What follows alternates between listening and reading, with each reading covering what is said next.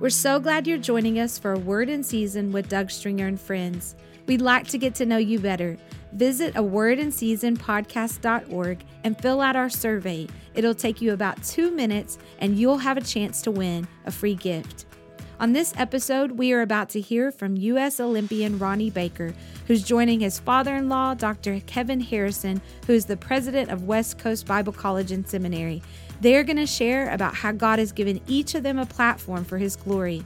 1 Corinthians 9 23 through 24 tells us to run in such a way that you may obtain the prize. Let's lean in and listen as we welcome our host, Doug Stringer really great today to have uh, Dr. Kevin Harrison, longtime friend, partner in ministry, his son in law that just came back from the Olympics, Ronnie Baker. So we're going to be excited to talk about some of their story and some things I think will encourage and motivate all those that are on the call today. So I'm going to have Dr. Kevin Harrison, if you'll open us up in prayer and we'll get started. Father, we just thank you for the opportunity now just to bring you glory, to bring you honor. We just pray, God, that through everything that goes on today, Lord, that people would just see how great you are in every aspect of our life, God, whether they're highs, whether there are lows. Father, you are consistent, you are faithful, and we thank you for that faithfulness today, God. We just ask, Lord, that by your Holy Spirit, that you would just speak through us and God, speak to us the things that you want to encourage others with, God. I just thank you, God, that your anointing goes before us. God, I thank you that today that you're knitting our hearts together just to see you do great things to bring glory to your name. In Jesus' name, we thank you. Amen. Amen. Amen. So you and I have known each other for quite some time now. How far back do we go? Oh, I was thinking about that. I think it's it's back in the early 2000s. I mean, I think the first time we actually met, I don't know if you remember this or not, but I was a vice president at Southwestern Assemblies of God University. And you came in because you were speaking at an event in Dallas that I remember, and you came to the college and you also spoke. So we met there. Then we've got a great mutual friend in Matt Stevens, uh, and Matt brought us together in Baltimore. I think that was probably 2003. Uh, we got connected in relationship, and man, we have. Uh, God has just been so good, man, just allowing us to partner in so many different things over the years. Well, I remember now because the event in Dallas, I think, was the call, Texas, that I was hosting for Lou Engle. I remember getting to speak at chapel or one of the group gatherings there at Southwestern Assemblies of God University. Well, you were the vice president at the time. Yeah, it was. A, I, I tell you what, our student body loved you, and uh, in fact, we've actually had you in our church too. When I was pastoring in Waco, brought you in there, and We've partnered together in all kinds of, um, you know, disaster relief. One of the things that sticks out to me, I remember back in 2005 when Hurricane Katrina hit, I just went down to Gulfport to go and serve water, and uh, God had different idea. And, and so we, you know, so many different things happened. But I remember walking into a Red Cross station there, and the lady who was in charge, she was overwhelmed that day. And so I went up to her and I just said, Hey, what can I do to make your day better? She said, Well, I need a 50,000 gallon potable water tank. She said, There's no way you can get that. I said, Hold on a second. Let me make a phone call. So I called you, Doug. I said, Doug, uh, is there any way we can get this? And your answer was yes. And you actually were able to work with some of your partners that you had.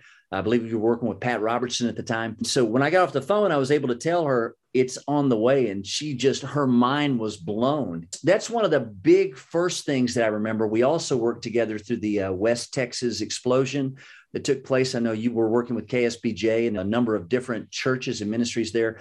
If I remember right, it's about eighty to ninety thousand dollars in gift cards that you guys brought up to the people of West, and we were able to distribute to them. Man, just a, a great outreach for them. Well, actually, through that relationship, because that was after you were pastoring, and in fact, Matt and uh, Katie Stevens, and their family up in Baltimore, and right. then you, and then you went to Waco right after that. That's correct. You actually introduced us to somebody in your church that was pretty far up with an HEB, which is Herbert E. Mm-hmm. Butt's uh, grocery stores. There's a whole other back end story of that where he actually was a part of revival in the 1940s at Baylor University with another mutual friend, which was Ray Hoshizaki during World War II, was actually allowed to stay at Baylor as a student, even though uh, many Japanese Americans were put in camps. Yeah, but he was allowed to continue there. And he was one of the people they say, along with the founder of HEB grocery stores, were part of revival services that uh, came out of Baylor during that time. But it was somebody in your church that was with HEB that they actually started a disaster relief arm. So now the whole grocery store chain when there's a disaster, actually has a disaster relief director. Jody was the person that was working with us in HEB, and she helped us out there in the explosion. But also, I remember uh, right after the explosion, there was also a, a, massive tornado that took place in the Oklahoma City area. And so Jody was able to help us out, and we got a lot of uh, stuff to them as well there. And so that's phenomenal to hear. I didn't even know that Jody was doing that with you guys. That's phenomenal. And so she connected us with them. And then what ended up happening is they started a whole disaster relief arm through the whole chain, the grocery store chain. So that's amazing. Kevin, since you've left Waco, you founded and, uh, and established what's called the West Coast Bible College and Seminary. Tell us a little bit about how you started West Coast Bible College and Seminary, why, and a little bit about your background before we go into introducing your son-in-law, Ronnie Baker. Sure. Well, in uh, in August first uh, of two thousand and six, we founded West Coast Bible College and Seminary. And the reason why we founded it, our mission statement is we are called to create disciples of Christ without creating disciples of debt. Uh, one of the things that I saw when I was at Southwestern, it's a great, great university, but one of the things I saw that I've seen at many universities is that a lot of students get out and they have a call to the ministry, and yet they find themselves in a position where some of them can't go into the ministry because they have a lot of debt. You know, I remember somebody coming to me and telling me how much student debt they had, and I said, Congratulations, you just bought your first house.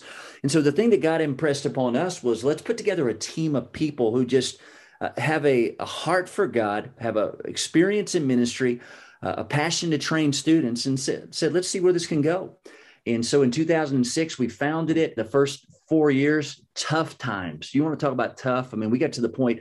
Literally, my wife looked at me one day. She said, Kevin, she said, we can't keep doing this. She said, we are losing so much money she said we're literally going to go under. I mean there's there's only so much you can lose. And so i just told her i said babe i know this is what god's called us to do. So we, we've got to hold on we've got to trust we've got to believe.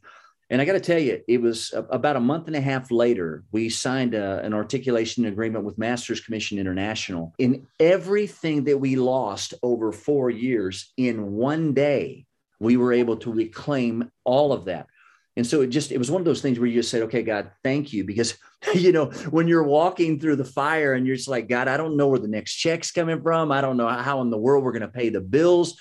God, are we going to go bankrupt? And all of a sudden, God says, I told you just to follow me. If you'll just walk in obedience, I'll do what I've told you I'm going to do. And so we've seen God help us expand literally all over the world. We teach on six different continents right now. We've got a, a, phenomenal group of professors. And I always laugh about this because our professors have all come to me. I haven't gone out and been looking for people. It's been one of those things where people have heard about our mission. They've said, I want to be a part of what it is that you guys are doing in training leaders. You know, nobody's making a lot of money there. Uh, they're getting a stipend but they just have such a call. And so we've walked through accreditation in the UK. Uh, we walked through accreditation in South Africa, and now we're finishing up accreditation in the US, where we're actually going to be voted on in January of 2022. And so wow. it's been a huge process. What a faith walk it's been for us. But um, it's it's been amazing. You know, we've seen over 3,000 students during our time that have come and have been a part of West Coast Bible College and Seminary. And so now we've uh, had a huge presence in Africa. We plan on expanding that even as we're uh, moving a little bit forward here uh, in the next several years. But I'm just excited to see what God's going to do. I mean, it's, it's, faithfulness always pays off with fruitfulness. You know, it's been the thing where God gave us the word, you hold on to the word, and you watch God fulfill that word in your life. I know that we actually offer discounts for people who register and want to get connected to West Coast through uh, Somebody Cares as well. Yeah. In fact, if anybody wants to sign up, we uh, will actually provide a link. So westcoastbible.org slash SCA. We'll have that up a little bit later uh, today for anybody who's interested in that. We've got bachelor degrees, master degrees, doctoral degrees. Uh, we've been accepted in major universities, Division One universities. We have articulation agreements, but again, we're believing that God's going to help us to be able to finish the accreditation process here in the U.S. We just had our on-site visit last week. Uh, it went very well. I like to say those people they're like bulldogs I mean, they are just, it's just one thing after another. They find everything. You're just like, wow, that's a great thought, man. Okay, we're going to do that. Let's go after that. And so, but it's great because what I told them from our standpoint is this, is I want to be accountable. I, I want to be accountable because we want to be the very best that we can be for our students. Uh, we, we want to have the best accreditation that we can have for them so that when students go off into ministry, one thing is they're not going to have debt And that's the beautiful thing about what we're doing. I mean, we got a Christian service scholarship where students can literally enroll for $50 per month to get their degree. And I know, uh, you know, I've got a friend who told me, he said that that may be a bad business model for you in the long run. I said, yeah, it probably isn't going to make us a lot of money the way we're going right now. But I know this, I know this is what God's called us to do. And everywhere God has taken us, he's always made provision for us. And as, even as David said, you know, I've never seen the righteous forsaken or his seed begging for bread. You know, God has always brought provision. Absolutely. I love that scripture. I remember Dallas Holmes one time was doing a concert with Reinhard Bonnke. I remember he said, This is the first time I'm going to sing this song in quite a few years. And it was because his wife had been battling cancer and yeah. he had a hard time singing that song, but he did sing based on that scripture. I've never seen the righteous forsaken or their seed beg for bread. And I thought, man, what a touching tribute but also being reminded of the faithfulness of God no matter what we go through. So you've been uh, doing West Coast Bible College now for 15 years? Yeah, 15 years. I got to tell you, one of the things that I, you know, I've been pretty much told my entire life is you can't do that. You know, when somebody said, "Hey, you're you're thinking about founding a college," I'm like, "Yeah." I mean, I'm I'm unconventional, but again, it's when God gives you a word. I mean, my whole life it's been stop doing that. You can't do that. Uh, but I've always believed as long as I'm listening to the heart of God, following after the heart of God, that God's always going to make a way to do whatever He's called me to do. And and I'm definitely, uh, you know, I, I used to joke at Southwestern when I would sit in the administrative committee meetings. I would say, guys, it, did you ever watch Sesame Street before? There was a segment on there that said one of these kids is not like the other, and I'm that kid. I'm not your typical person in the educational world. Not that there's anything wrong with anybody else, but I'm, but I'm just different. That's just that's how I am. But that's who God's called me to be. It's wonderful to be able to live out the call of God and just be who God's called me to be. I have a lifelong theological advisor because he does all the transliterations of Greek and Hebrew, uh, Aramaic, Akkadian, you know, all those. Uh, he was actually the interim president of North Greenville University, Baptist University. He's been a professor at Regent University. But he has the same heartbeat. He says, you know, there's something about uh, not just taking people out of their calling into going to seminary or Bible school. Many of them never go back to their calling.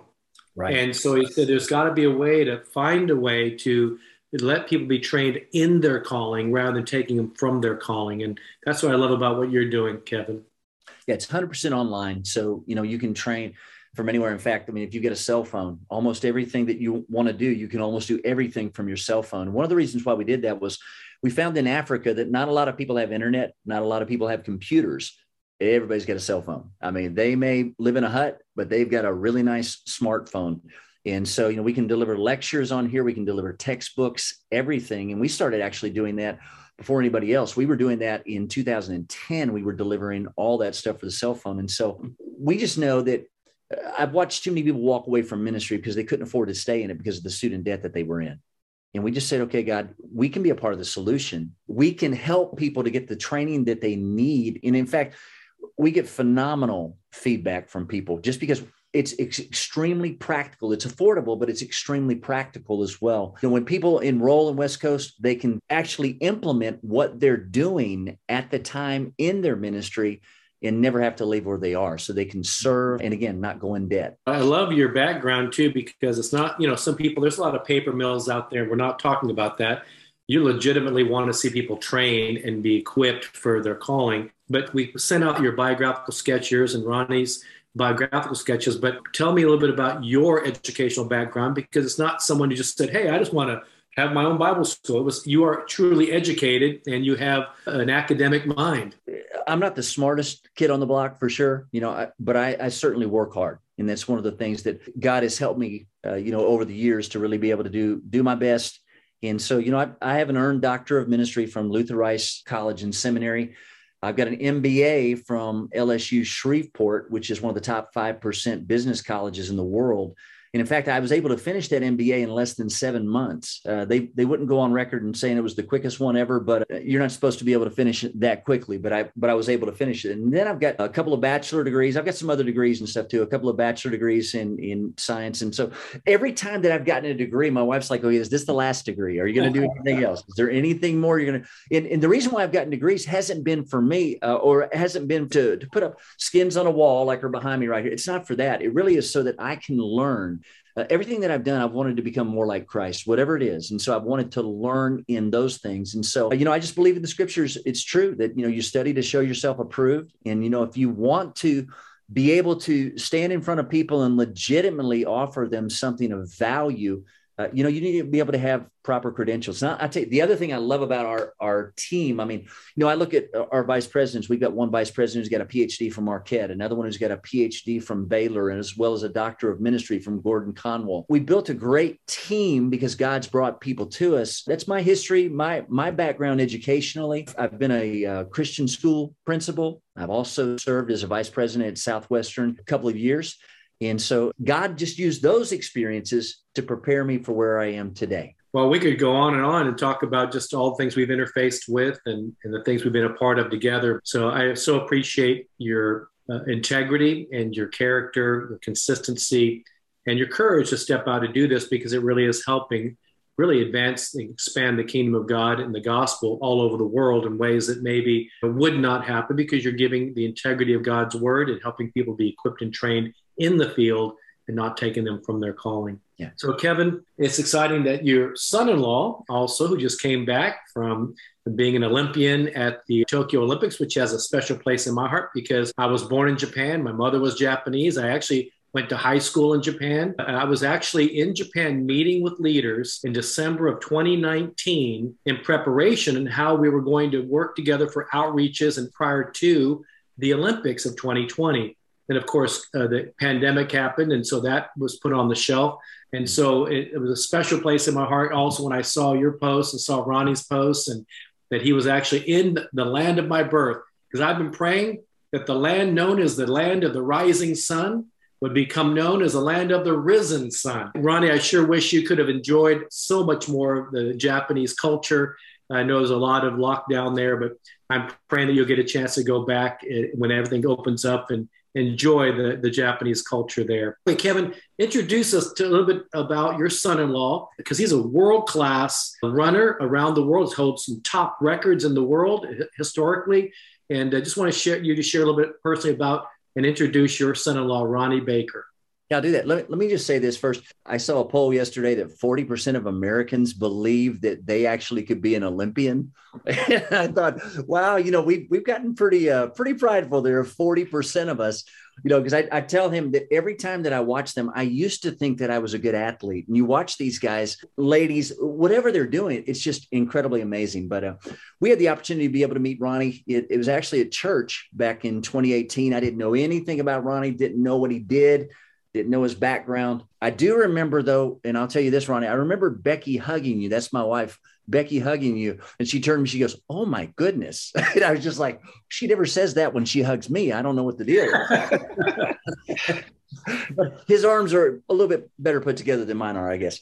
But we met him, and I just remember uh, meeting him the very first time and just thinking, wow, you could just see Jesus in him. And I remember the very first time I met him, and I saw him standing near my daughter, and I looked over there and I said, I want him to marry my daughter. I just I sense because there was man, you could just see Jesus on him, just the the love of Christ.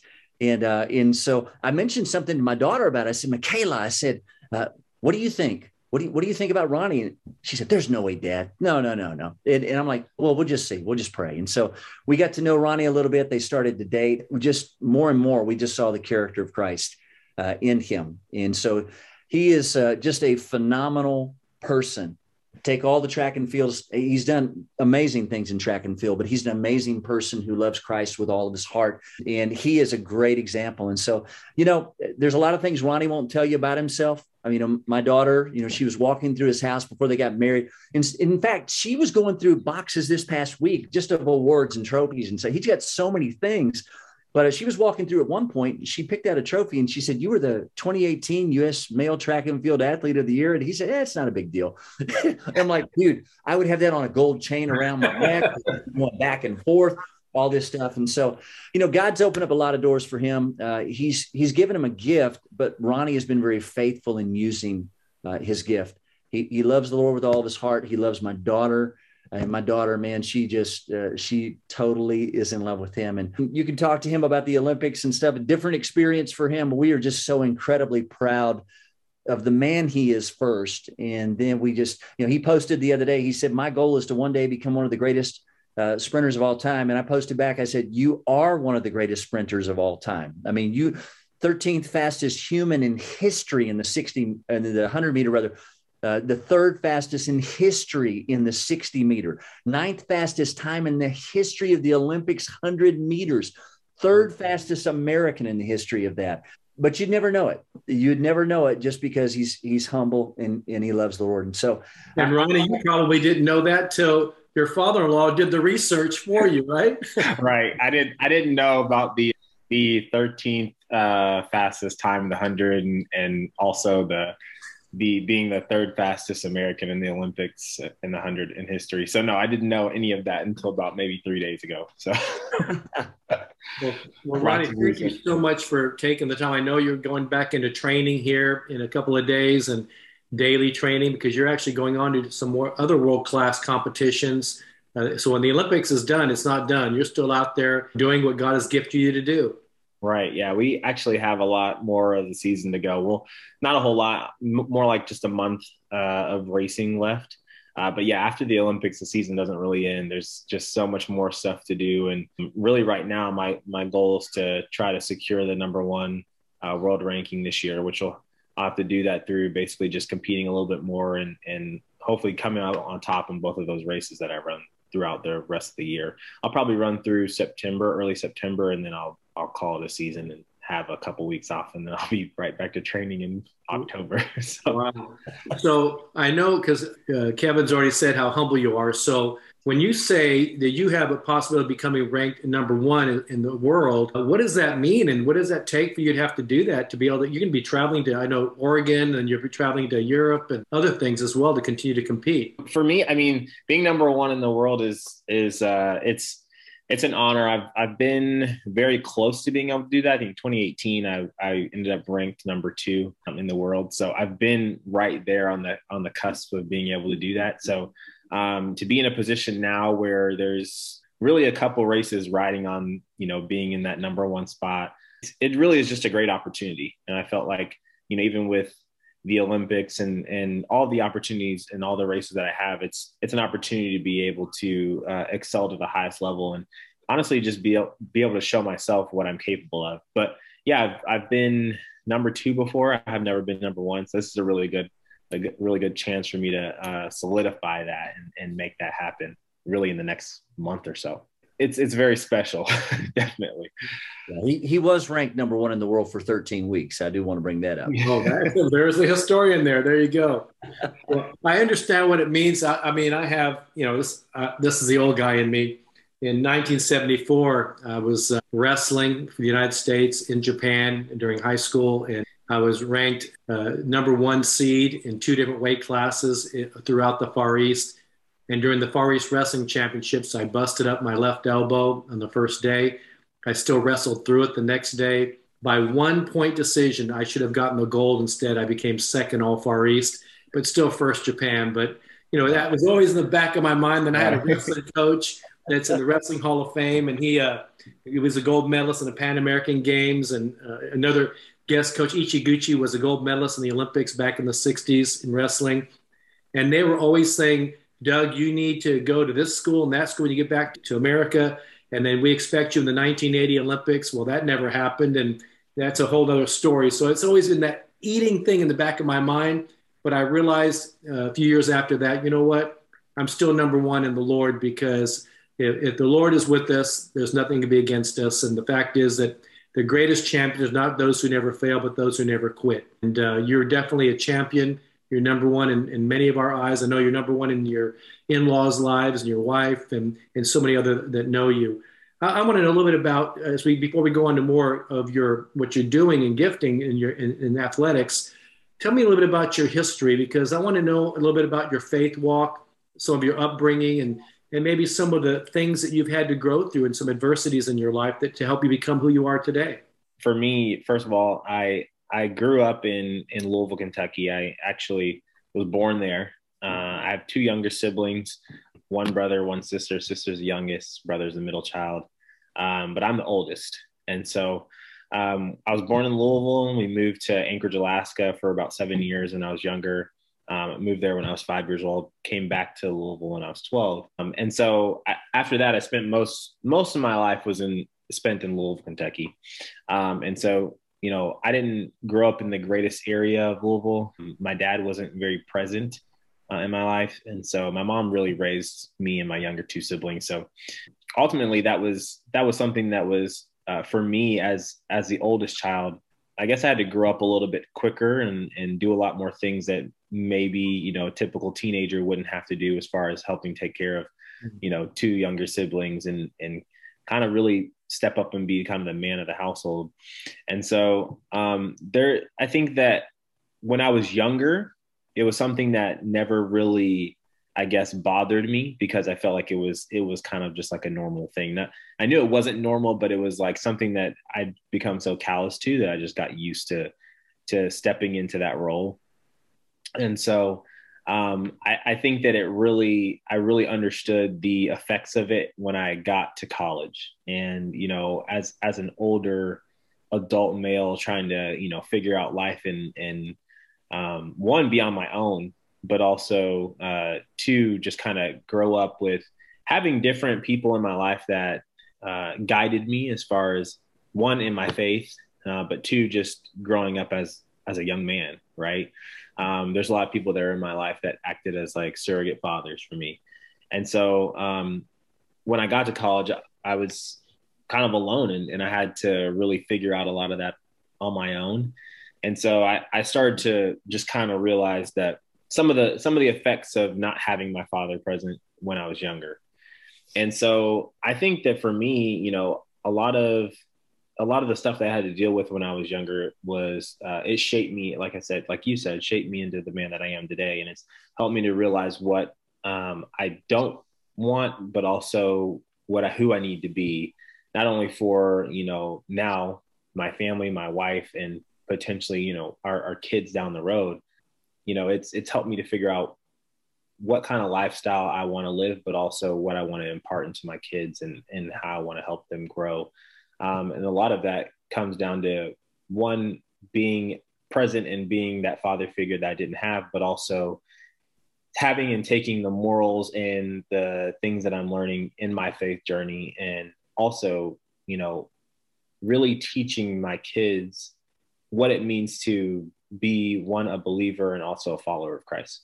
Mm-hmm. So although you know my childhood wasn't you know the greatest um, as far as like having two parents in the home and things like that, I I've definitely gone through a lot and overcome a lot. And I think that I didn't understand really kind of you talk about the faith journey. I didn't really understand, I guess, what that meant when I was younger. Uh, but I think for me, I'm I'm really starting to understand what that means really kind of in the last three years when when I met um, uh, Kevin and and Michaela, and when I started going to church. Well, that's where we met in 2018. I really decided that I was gonna really have a relationship with Christ because I grew up in the church and I knew who Jesus was, but I didn't really have a relationship with him. And so I think my I'm really really now understanding uh, a lot more about Jesus Christ, how he lived, um, how he wants us to live, and honestly, living out, um, living out what it what it truly means to like be a Christian. Because a lot of people say they are, but a lot of people aren't living that lifestyle.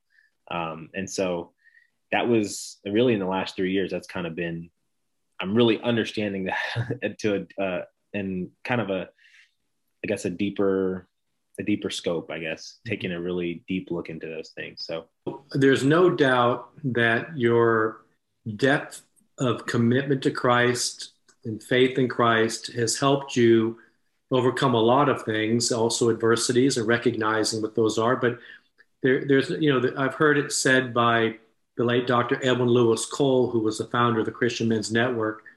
He said the characteristics of the kingdom emanate from the character of the king and realizing that there's no doubt by watching you, following you, hearing about you, that you have the characteristics of the kingdom of God in you.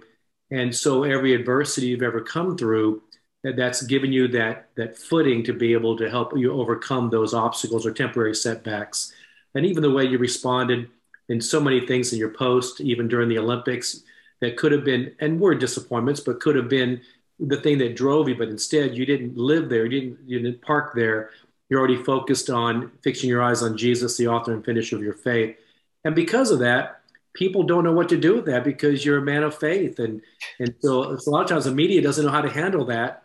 And so tell me a little bit about maybe because you've shared some of your testimony, and I can relate to the fact that my brother and sister are nine and ten years younger than me, and uh, and the same deal. My dad was in the military was never there. And my step, my dad uh, divorced my mom, and then my stepdad came in the picture. He was gone in the military, and so I understand the responsibilities that come you don't really recognize till later. But I'm sure your siblings still look up to you in so many ways, not just as big brother, but as someone that they respect and admire because of the commitment you had in their lives and still do. And but it's defined in some of the, the man that you are today, the character of, the, of Christ in you. So, what are maybe some areas where you have um, you know, we've been talking about testimonies, but also about we all meet up with unexpected detours, disappointments, struggles. What are some things in your life that you've been confronted with, even as a Christian, that you've had to fix your eyes on the Lord and have overcome by the blood of the Lamb and the word of your testimony? Man, uh, that's a that's a very uh, it's a very deep question, loaded question. Um, I think you know with especially with you know growing up and not having you know kind of that father figure there my dad not being there my, my parents were divorced as well. Uh, it, it it does affect the it affects the kids and it affects the family huge. And so i believe you know in my in my in my lifetime and in my family you know my mom's side of my family is is very big. My grandma had 11 children.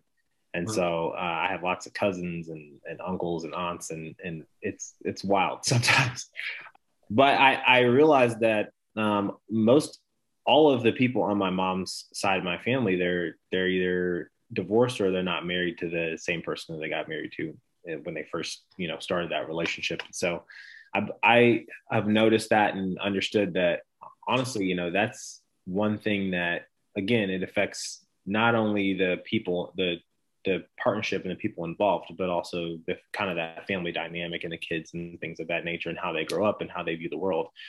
And so that's always something that I, have always wanted to change. And um, I think that, you know, with that, there was, I, I always knew, again, I always knew who Jesus was. And um, for me, I have had times in my life where realizing and not having that, that figure, that father figure in my life is, is really, I guess emotionally has scarred me sometimes. And and it wasn't until recently until I actually went through the process of forgiving my father for not being there and, and, and things of that nature that I've really understood that my heavenly father has always been there in my life. And so, you know, I think that God's helped me through through that tremendously, but also through you know being being in college and not having someone kind of to guide me in that area having to figure out a lot of those things on my own and how to be a man. There were times that i was in college where i was not living the the most saved christian life.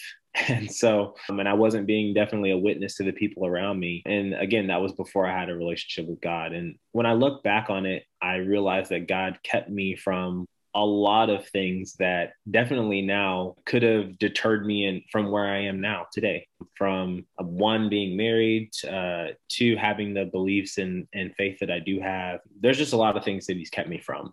And so I look back on those things, and to be honest with you, I I get emotional because I know that God's always been there. He's always had a, a hand in my life. And even it's funny, my mom told me this story, you know, going back to my track and field career I believe that God's given me a gift to one be able to you know glorify Him, but also to avoid a lot of the stuff that uh, I was going through when I was when I was younger. Um, and my mom, my mom actually, she went to she went to college for a couple years. She never finished.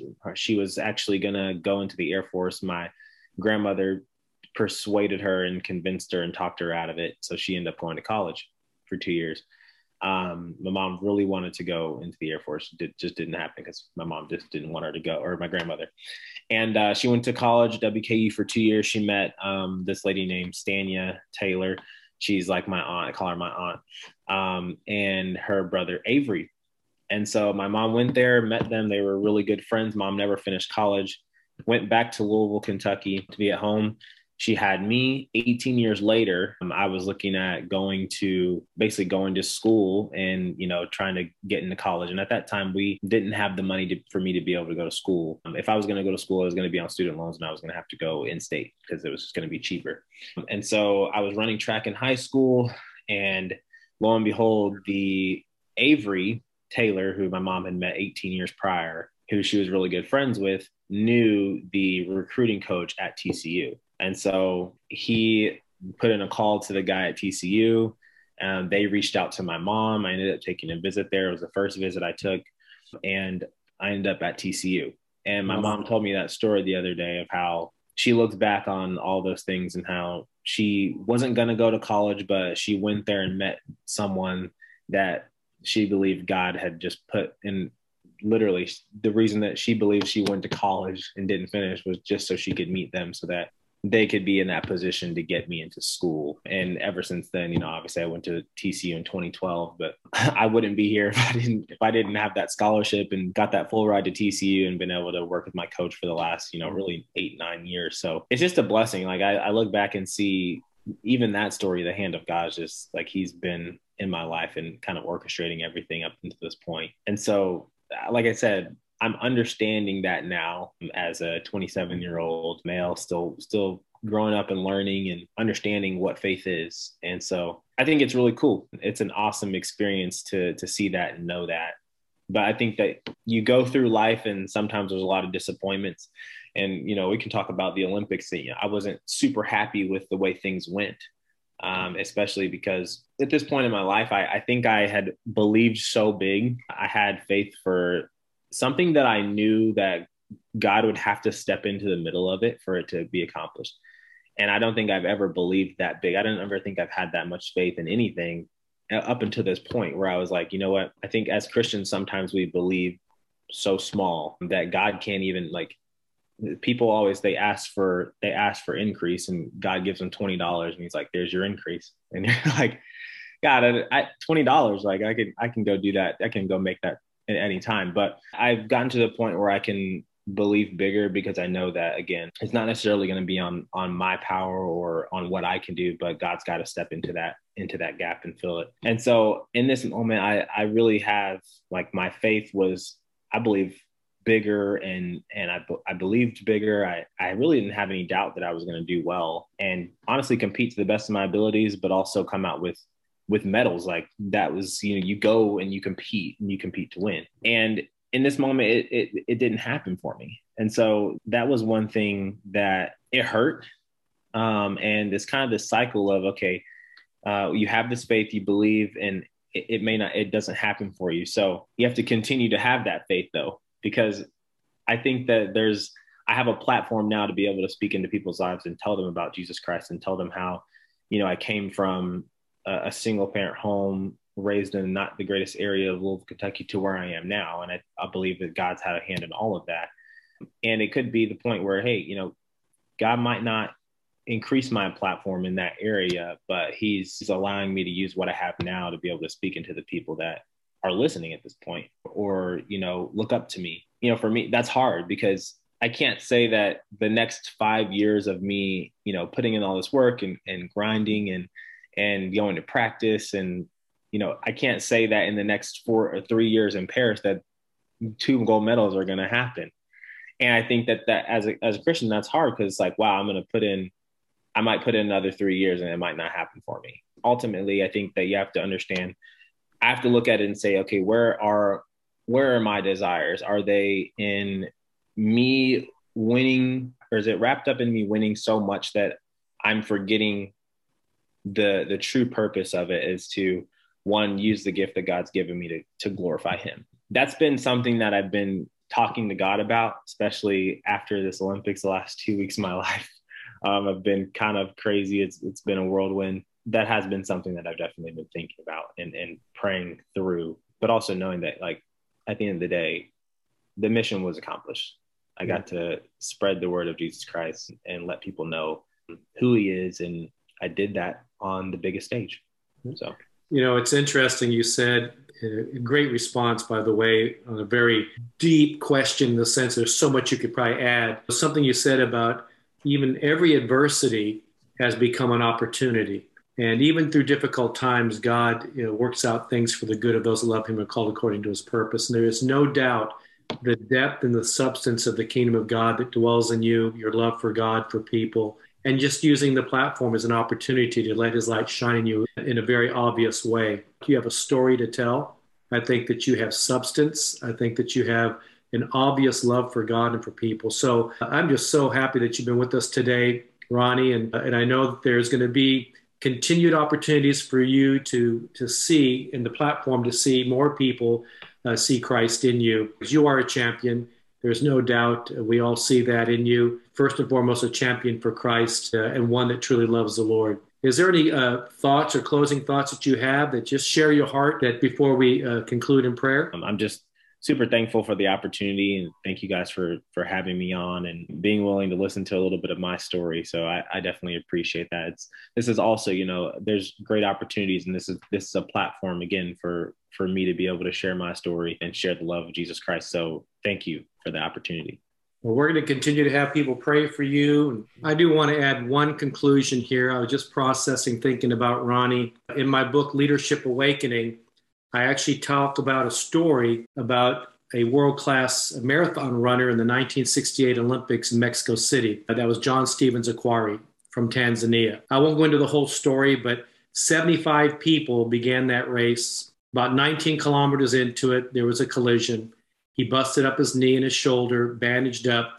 Many other people quit. He became dead last of the 57 that finished the race. 75 started, 57 finished. The gold, silver, and bronze awards had already been given. They were getting ready to leave the stadium, and he he comes through limping, trying to drag his leg, try to come and finally cross the finish line.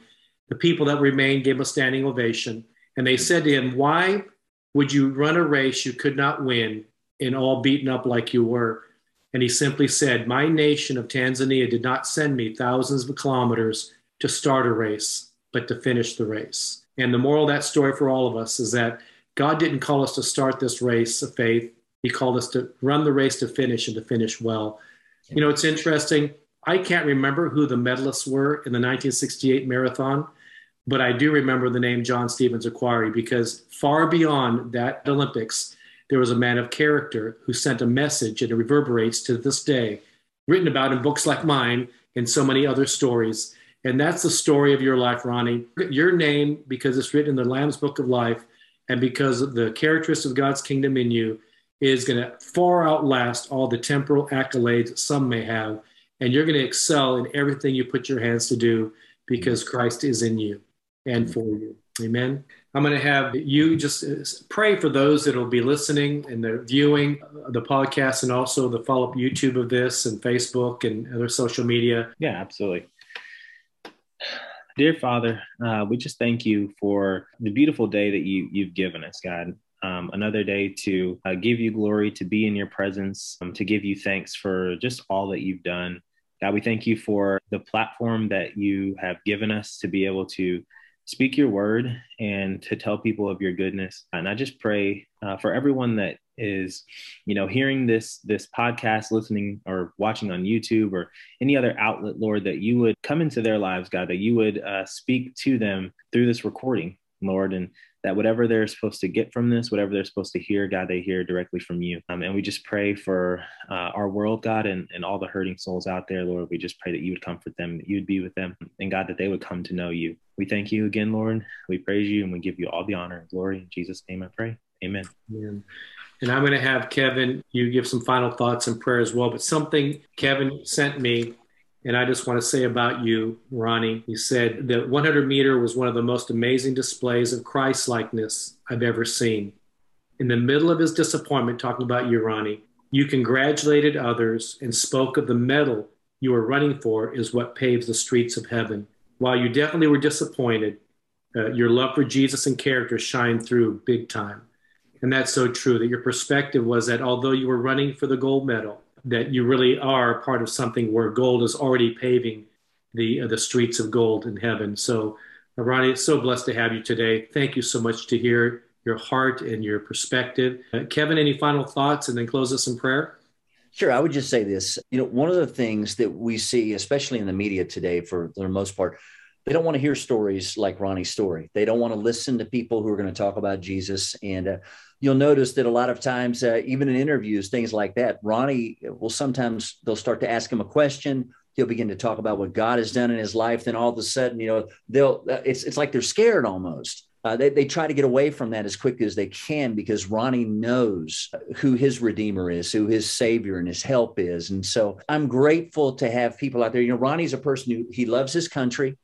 I mean, he's, I told him, I said, you are a corporate America's dream because you love your country, you love people. You're not going to get some kind of a crazy scandal going on with Ronnie. You're a, you're a top athlete in the world. And so, you know, we're just believing that God is going to bring the right sponsors to him. You know, they're going to help to, you know, just bring some provision because I know just their faithfulness in, in, in every aspect and how they give. And so um, I would just encourage you guys just to keep Ronnie in prayer. Uh, you know, there were a lot of things he could have talked about regarding, uh, you know, just some of his injuries and things he's walked through.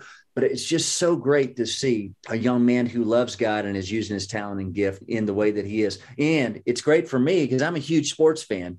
And so now I have a favorite athlete who happens to be my son in law. There you go. Kim, would you close us out in prayer then? I would. God, I just, I thank you for your goodness. Lord, you are good at all times in our life, God. Even when there are things that go on that they don't feel good, God, you are good. And so we just we thank you for that, God. We thank you for a platform for you to receive glory, honor, and praise. And God, I know there are people who probably have listened to this, and God, maybe they've walked through disappointments in their life. Maybe they've felt like quitting and giving up, and maybe they don't they don't know where to turn but father i just thank you that today lord your word is going to uplift them and strengthen them. Father i thank you that you are a friend who sticks closer than a brother to us. God i thank you lord for ronnie's testimony and god how you're going to use him god again on this world stage to bring glory and honor and praise to you. God do things god that only you can do through his life God, thank you for this ministry. Thank you for somebody cares and the partners who are here, God, and how you've used them. God, expand their platform to be able to reach more people, God, bring more provision than they've ever had before, God, so that the gospel of Jesus Christ would be proclaimed and the glory of God would go forward throughout all this earth. We pray in the name of our Lord and Savior, Jesus Christ. Amen. Head over now to a word in season podcast.org and let us know how we're doing by taking a quick survey. If you need prayer today, reach out to prayer at somebodycares.org or you can call or text our 24 hour Somebody Cares America prayer line 855 459 CARE. We hope you enjoyed this episode of A Word in Season with Doug Stringer and Friends and ask you to prayerfully consider supporting the ministry at somebodycares.org or by texting your donation amount to 805 422 7348. Please join us again for A Word in Season with Doug Stringer and friends.